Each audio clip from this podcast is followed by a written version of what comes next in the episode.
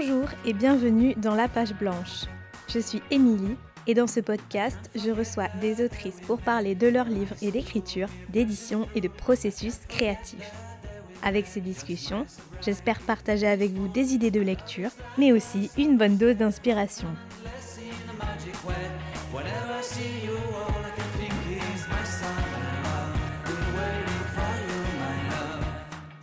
Aujourd'hui, j'ai le plaisir de recevoir Constance Joly pour discuter de son deuxième roman paru chez Flammarion, Over the Rainbow. Dans ce livre bref et bouleversant, qui se présente comme un album de photographie ou une série de films en Super 8, l'autrice brosse le portrait intime de son père qui, dans les années 70, décide de vivre pleinement son homosexualité. Un récit hommage à cet homme lumineux qui figura parmi les premières victimes du sida au début des années 90. Le texte évoque ainsi la maladie sans aucune complaisance, décrit ses symptômes et la déchéance physique qui l'accompagne, une manière de revenir aussi sur le tabou et la loi du silence qui entourait à l'époque l'épidémie. Over the Rainbow trace à la fois le parcours d'une lutte individuelle et collective et la trajectoire croisée d'un père et de sa fille entre éclosion et dépérissement. Dans ce roman traversé de cinéphilie, l'autrice se fait monteuse en mettant des mots sur les films muets de son enfance, grâce à une écriture sensuelle et poétique. Constance évoque par ailleurs ce rapport à l'écriture organique, nourrie d'expériences personnelles et de livres. Pour elle, l'écriture donne aussi bien la possibilité d'explorer sa propre vie que d'inventer toutes celles que l'on n'a pas vécues. J'espère que cet épisode vous plaira, je n'en dis pas plus, et je laisse tout de suite place à ma discussion avec Constance Joly. Bonjour Constance Bonjour euh, Émilie. Merci d'avoir euh, accepté euh, mon invitation dans la page blanche. Je suis ravie de vous recevoir aujourd'hui dans le podcast pour parler de votre livre Over the Rainbow qui est paru aux éditions Flammarion. Et je suis ravie d'en parler parce que c'est un roman qui a beau être assez court et extrêmement riche, donc j'espère que voilà on aura le temps de bien en parler comme il se doit. Bah écoutez, merci beaucoup de, me faire une petite place dans votre podcast et je serais très heureuse de pouvoir en parler. Alors tout d'abord, euh, une question très très simple, c'est euh, de savoir euh, quoi vous avez choisi ce titre, Over the Rainbow. Alors il est fait mention dans le texte de la chanson de Judy Garland, dans Magicien d'Oz bien sûr, mais est-ce que ce titre-là était finalement une évidence pour vous ou pas? Alors en fait c'était un titre que j'ai choisi tardivement. Il y avait un autre titre au départ qui finalement se retrouve dans un des titres de chapitre hein, parce qu'il existait déjà donc enfin il y avait déjà un roman qui s'appelait comme ça. Over the Rainbow, ça me semblait, ça me semblait euh, réunir plein de thèmes, hein. plein de thèmes euh, qui traversent le roman, à la fois euh, donc l'amour de mon père qu'on partageait ensemble pour les comédies musicales et pour Judy Garland, et puis il y avait évidemment dans, le titre même aussi cette mention au Rainbow Flag de l'homosexualité, et puis aussi quelque chose de, de l'enfance, de la promesse d'un bonheur qui me semblait traverser en fait le, le roman aussi quoi, c'est-à-dire que derrière l'arc-en-ciel, il y a une euh, voilà, il y a, un pays qu'on va atteindre et, voilà. Et puis c'est l'alliance aussi euh, de la joie et de la de, de, la tristesse. Hein. Donc il y avait beaucoup beaucoup de, choses euh, qui, marchaient bien, voilà. Et donc mon premier titre qui était Barba Papa, finalement je le, le regrette plus quoi. C'est vrai que ce titre-là, il, il, associe bien la joie et la tristesse, comme vous dites, parce que vous y racontez donc votre père, Jacques, et sa libération en tant qu'homosexuel à une époque les années 70 notamment, où euh, bah, être homosexuel, c'est encore un, crime. Qu'est-ce qui vous a poussé à écrire ce, récit très intime en fait qui est au plus proche de vous? On pourrait même euh, voilà se, questionner sur la dénomination de, de roman, même si euh, on en reparlera avec la construction que vous adoptez. je pense qu'on peut on peut considérer le livre bien comme un roman. Donc est-ce que vous portiez ce texte depuis longtemps? Ou au contraire sa genèse est apparue tardivement euh, non, je le, porte depuis un certain temps. J'ai du mal à dater parce que c'est vrai que dès, après la mort de mon père, j'avais commencé à écrire euh, quelques petites scènes, euh, mais vraiment pour moi. il, y a, quelques années, je crois que ça débute avec un texte, le texte de, je crois qu'elle s'appelle Gabrielle Maris, sur son père, Bernard Maris, qui est mort dans les attentats tués par, par les frères Kouachi elle a rendu un, hommage à son père que j'ai trouvé très beau et, je crois que ça j'ai eu envie de enfin je me suis sentie autorisée à, parler du mien qui n'était pas connu comme l'était Bernard Marie, évidemment. Donc c'était autre chose que. Mais c'était aussi une histoire, une histoire d'une certaine époque et d'une certaine France, avec cette, euh, question de, du silence autour de, l'homosexualité, du sida. C'était aussi une, une, façon de raconter euh, la façon dont, un enfant... Euh, il y avait bien sûr tous les toutes les, manifestations euh, contre le mariage pour tous qui me voilà euh, qui étaient euh, assez insupportables pour moi et j'avais envie de, parler du fait que voilà être élevé par un couple d'homosexuels enfin ça c'est ça ça rend pas un enfant ni différent ni, ni instable ni etc donc il y avait beaucoup de choses qui, qui étaient à la, naissance de ça mais c'est pas tout à fait juste en fait si je dis tout ça parce que finalement ce qui m'a poussé à écrire c'était mon besoin de me souvenir de mon père, de le présenter aussi euh, aux gens, en fait, euh, de, présenter une haute image de lui, euh, comme je lève les yeux parce qu'il est, il est au-dessus de mon bureau. Voilà, de, de, le présenter sous, sous, son jour qui était lumineux, heureux et, et, courageux. Voilà, donc j'avais envie de, lui rendre un, un oui, une, une forme de d'hommage et de tombeau un peu littéraire. Et au-delà du souvenir, est-ce que euh, écrire ce livre aussi, c'était peut-être une manière de, de libérer à plusieurs égards euh, certains tabous, que ce soit euh, d'un point de vue collectif ou personnel avec le sida, puisque vous écrivez qu'il y avait une sorte de loi du silence un petit peu autour, autour du sida au sein de la société française. Enfin, c'est sans doute pas au, démarrage forcément de l'écriture. C'est vrai qu'il y a eu cette phrase que m'a dit une amie de façon très violente, comme une claque. Sans doute c'était maladroit, mais euh, et pas méchant, mais euh, je l'ai reçu comme une claque. Il y avait ça, et il y avait euh, au démarrage de l'écriture cette volonté de, de, rendre sa dignité à, à, mon père et aux malades du SIDA, évidemment. Et par rapport à ce thème-là, je voulais aussi décrire la maladie sans sans complaisance et sans non plus euh, voilà l'enjoliver je, je, je, raconte un peu euh, la déchéance physique hein.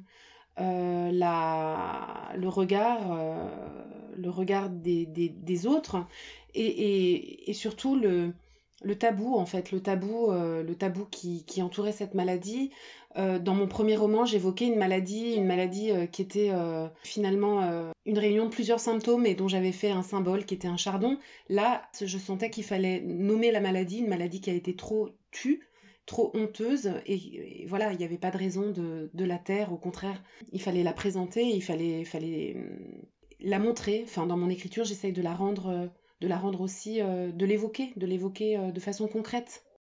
Oui, d'autant que vous dites aussi que euh, pendant longtemps, vous-même, vous évitiez d'en de, d'en parler ou, d'y penser. Et euh, vous dites que voilà, vous évitiez de, lire des romans qui pouvaient parler de la maladie, de voir des films comme Philadelphia.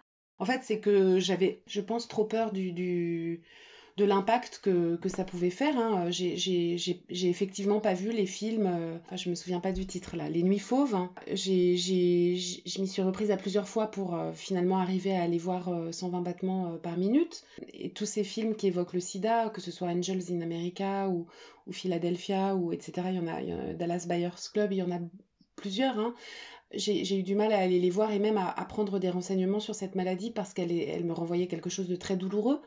Donc euh, j'ai mis du temps à pouvoir m'y confronter et à pouvoir essayer de comprendre. Puis je l'ai fait, euh, je l'ai fait tardivement. Je pense qu'il n'y a pas que moi, hein. il y a la société française qui a mis, euh, qui a mis quelques années, à peut-être 30 ans, à, à revenir sur, sur, une période qui est sur une, une épidémie très très douloureuse quoi.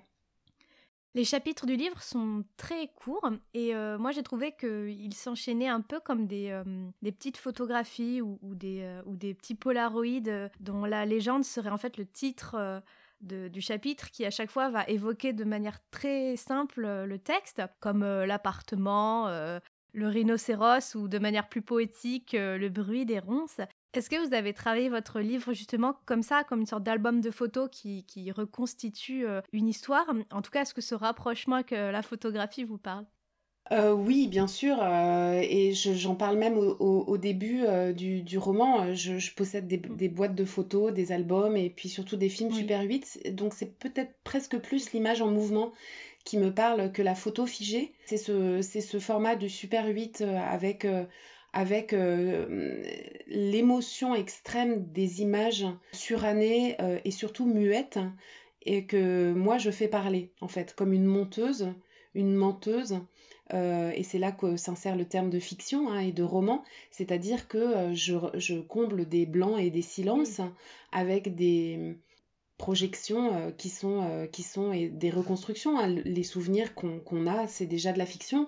La façon dont justement on place la caméra de notre mémoire à un endroit et pas à un autre, où on fait un cut, où on fait des ellipses où on fait un gros plan, euh, tout ça, c'est plutôt une métaphore, je crois, cinématographique qui m'habite et qui habite le texte, et qui est euh, effectivement euh, à, la, naissance de cette forme, de cette forme fragmentaire qui s'articule peut-être comme un petit film muet auquel je donne finalement des paroles.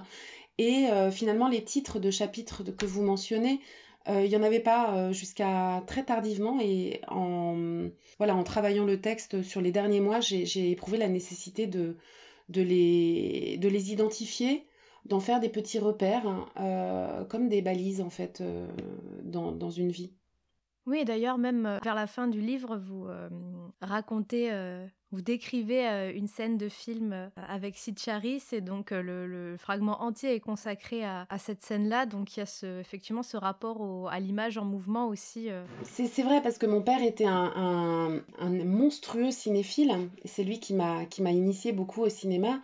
Et le, texte est traversé de, de sa cinéphilie, de 8,5 de Fellini, de, évidemment euh, de certaines comédies musicales, de Rossellini, de Stromboli. Il y a, y a, y a, y a des, toute cette cinéphilie qui traverse le, le texte. Et euh, le, la fin est consacrée à, au film Party Girl, Party Girl de Nicolas Ray, un film euh, dont il avait voilà, sur lequel il avait écrit quand il avait 23 ans dans les cahiers du cinéma.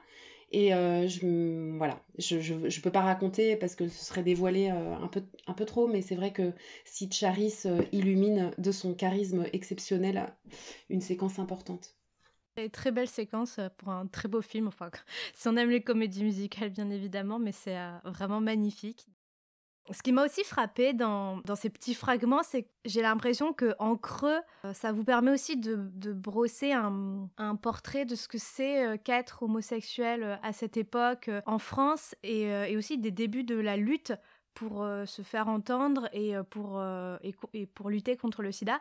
Je pense par exemple à la petite carte postale de San Francisco qui décrit comme ça l'univers gay de la fin des années 70 ou la scène de manifestation de Act Up devant Notre-Dame quelques années plus tard. Oui, alors c'est une époque contrastée où, à la fois on, des malades meurent en silence et, avec euh, la honte de dire euh, une maladie qui finit par se voir hein, et par parler pour eux, et de l'autre euh, un fracas et une colère qui jaillit par des actes spectaculaires, des, des voilà d'Act Up notamment. Euh, et, c'est voilà, c'est cette époque-là que je voulais, euh, que je voulais euh, faire naître. Moi, c'était étrange pour moi qui, qui effectivement vivait aux côtés d'un père qui taisait sa maladie à, aux gens. Alors, j'imagine moins par honte que par pudeur parce qu'il a, il a tenu à enseigner, il était enseignant, il enseignait l'italien et la musicologie. Il a, il a enseigné jusqu'au vraiment au dernier jour euh, de sa vie.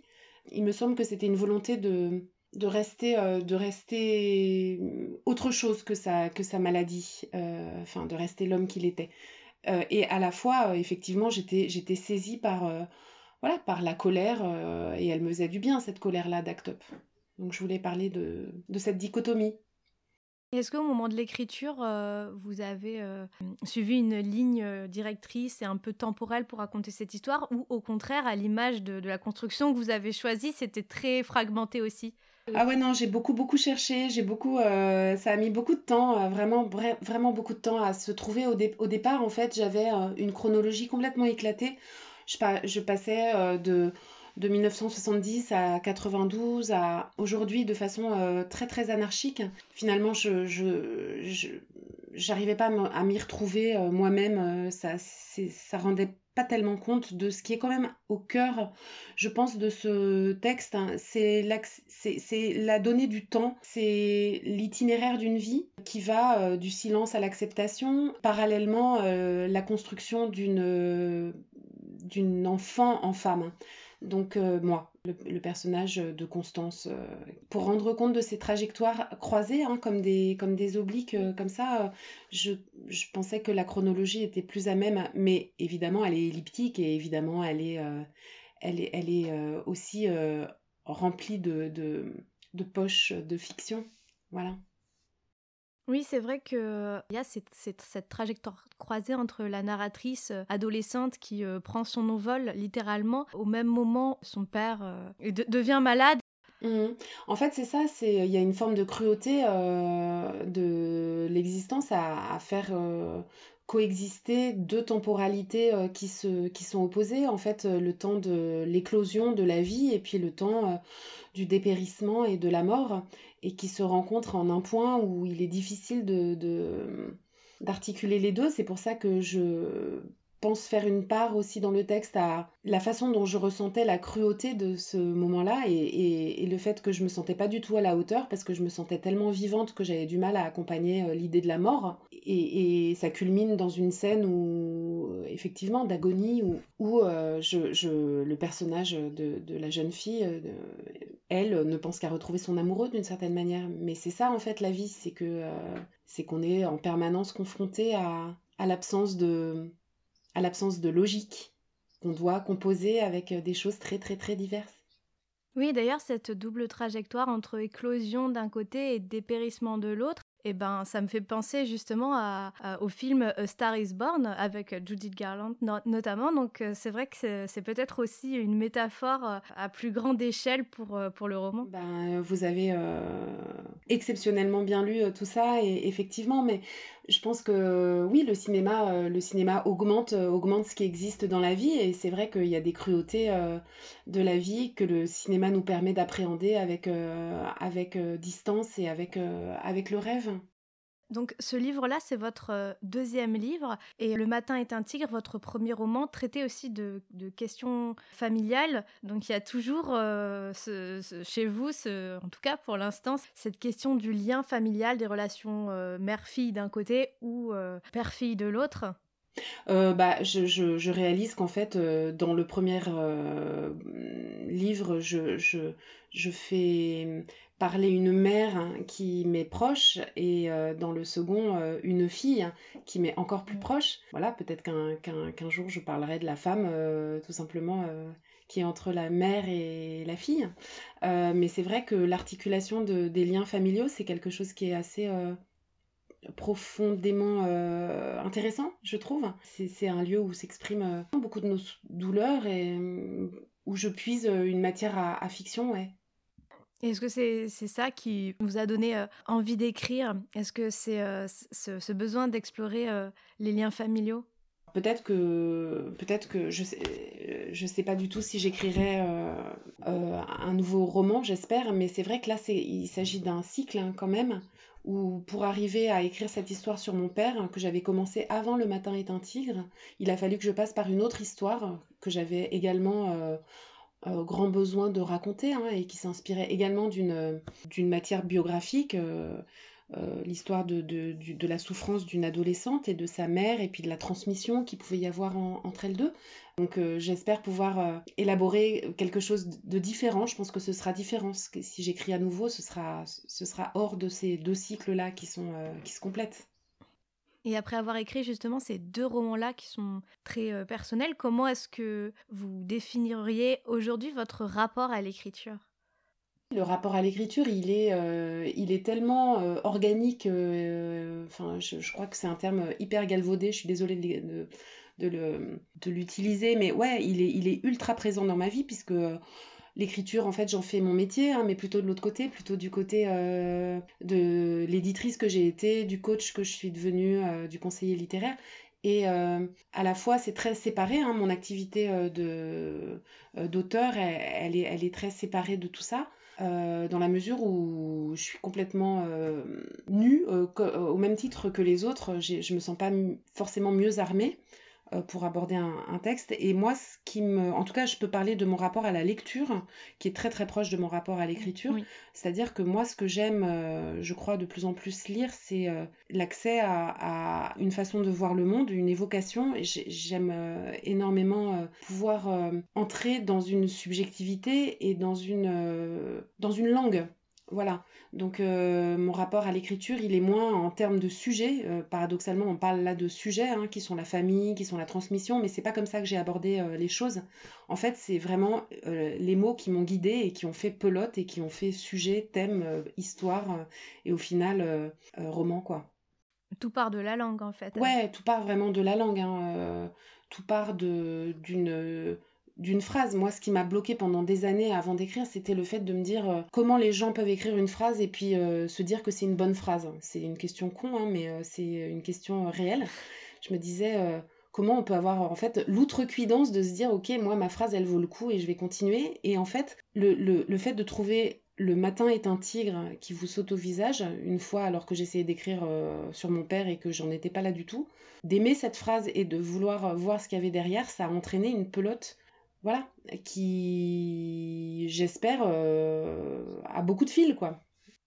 Oui, c'est un peu l'écriture comme une manière de tricoter ou détricoter euh, des mots et a fortiori après des idées. C'est ça, c'est une façon de d'attraper quelque chose en tout cas il faut aussi savoir attraper ce fil-là hein, euh, et puis de s'y, accrocher euh, sans non plus euh, trop de volontarisme, mais de, de, de, savoir, de savoir l'utiliser en fait, de savoir effectivement tricoter ce que je sais pas faire dans la vie, mais ce que j'essaye de faire avec les mots, ouais, et, évidemment c'est, ça qui, me, qui m'a amené vers l'écriture. Et ensuite, ensuite c'est vraiment un travail quoi, donc c'est un travail. Moi je, je, je pense que ce qui m'intéresse dans, dans l'existence, c'est les en tout cas, ce que j'aurais aimé faire, moi, c'était euh, créer des parfums.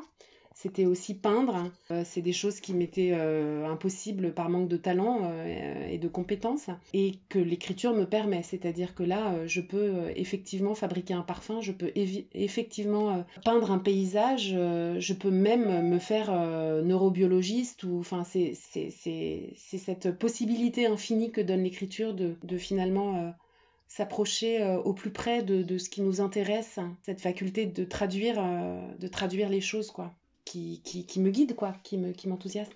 Qui Et euh, de manière un peu plus concrète, comment se passe un peu pour vous le process d'écriture? Qu'est-ce qui vous, guide justement dans, dans votre écriture? Et comment est-ce que vous fonctionnez si vous avez un fonctionnement en particulier?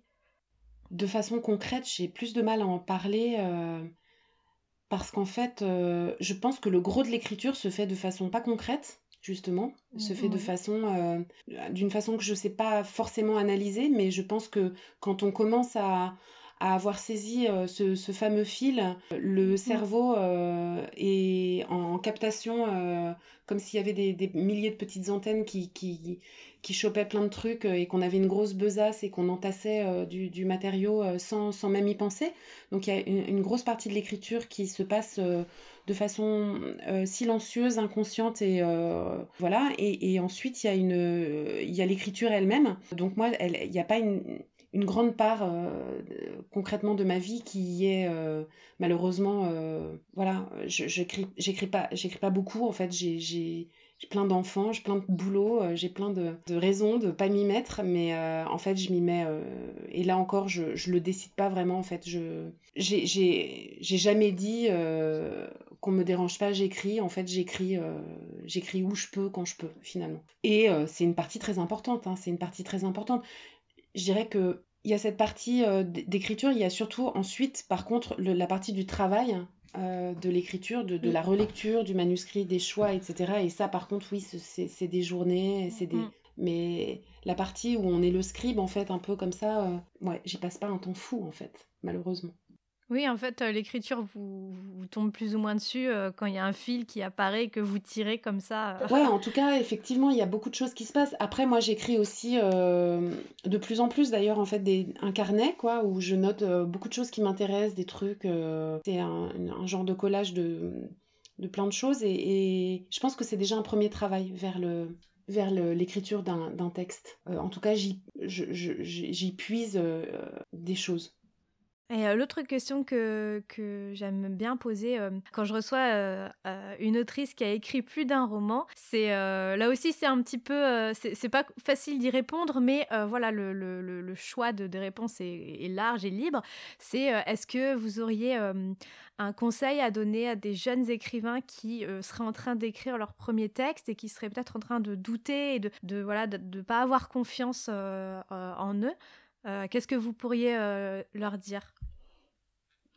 Euh, C'est vrai que il y a plusieurs réponses possibles, mais en fait, je dirais d'à la fois de continuer à lire, de continuer à lire. Moi, je pense que c'est par la lecture qu'on arrive à, l'écriture. Enfin, Alors parfois, ça inhibe hein, aussi le fait de, de, lire les autres. Ça peut, ça peut avoir l'effet inverse et on pour Over the Rainbow, euh, pendant longtemps, euh, le Fairyland d'Alicia Abbott euh, m'a un peu inhibée. Je me suis dit, c'est une histoire qui a été racontée.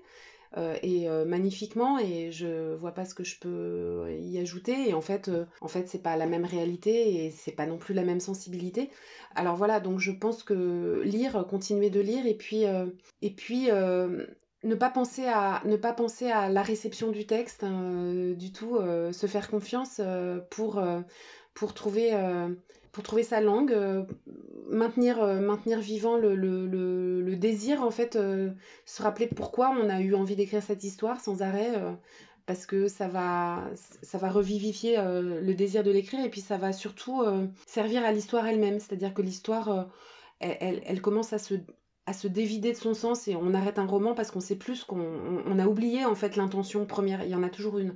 Et c'est donc de maintenir vivant cette, euh, cette petite euh, euh, braise qui est à la, à la base des choses. Voilà, ce serait mon conseil. Alors j'en arrive déjà à ma dernière question, c'est de savoir quand vous écrivez, voilà, quand, quand vous êtes en, en, pleine écriture et que vous essayez de tricoter ou de détricoter les mots, est-ce qu'il vous arrive parfois d'être confronté à la page blanche? Alors je crois que je m'arrange pour, pour justement éviter ce, cette confrontation.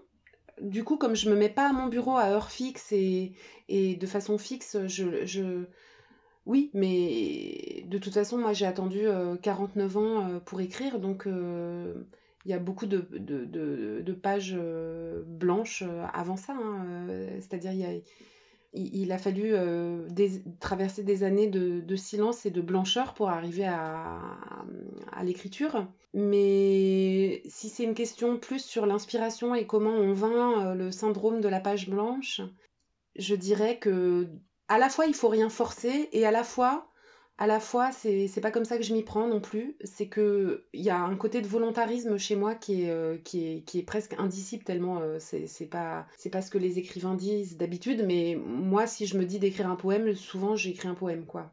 Voilà. Donc euh, j'attends pas non plus l'inspiration, quoi. Je travaille. Il faut travailler. Travailler pour surmonter la page blanche ou faire en sorte qu'il n'y ait jamais de page blanche. Ben, moi, la page blanche, c'est comme le silence, hein. c'est pas un mal en soi. Hein. Euh, après, c'est comment on vit avec ça. Euh, euh, je pense que ça se surmonte. si si c'est vécu de façon insurmontable, ça se surmonte par le travail. Par le travail. Je pense que. Alors, il y, a plein d'écrivains qui ont des trucs, hein, qui écrivent une, phrase et qui s'arrêtent en plein milieu pour la reprendre le lendemain et, pour que justement l'élan soit retrouvé. Moi, j'ai pas de trucs concrets à donner comme ça, mais je dirais que si le seul truc que je pourrais avoir, c'est de piocher dans, dans, dans, un bouquin que j'aime énormément, ça fait toujours, ça allume toujours une, lumière, euh, de tirer un mot qui fait sens, en fait, euh, c'est je sais pas, on a un petit musée personnel. Moi, euh, si je vous montrais, là, j'ai plein de figures, j'ai plein de photos. derrière, j'ai plein de bouquins. je, je, je, vais piocher parmi des sources d'inspiration, voilà, pour allumer un truc dans ma tête. Ça marche. Bah, merci beaucoup, Constance. J'espère qu'on aura donné envie à ceux qui nous écoutent de lire Over the Rainbow, qui est vraiment un livre magnifique, poétique, euh, à la fois joyeux et émouvant. Et euh, ce serait vraiment, vraiment dommage de passer à côté. Donc euh, merci à vous pour cet échange. C'est moi qui vous remercie, Émilie. À bientôt.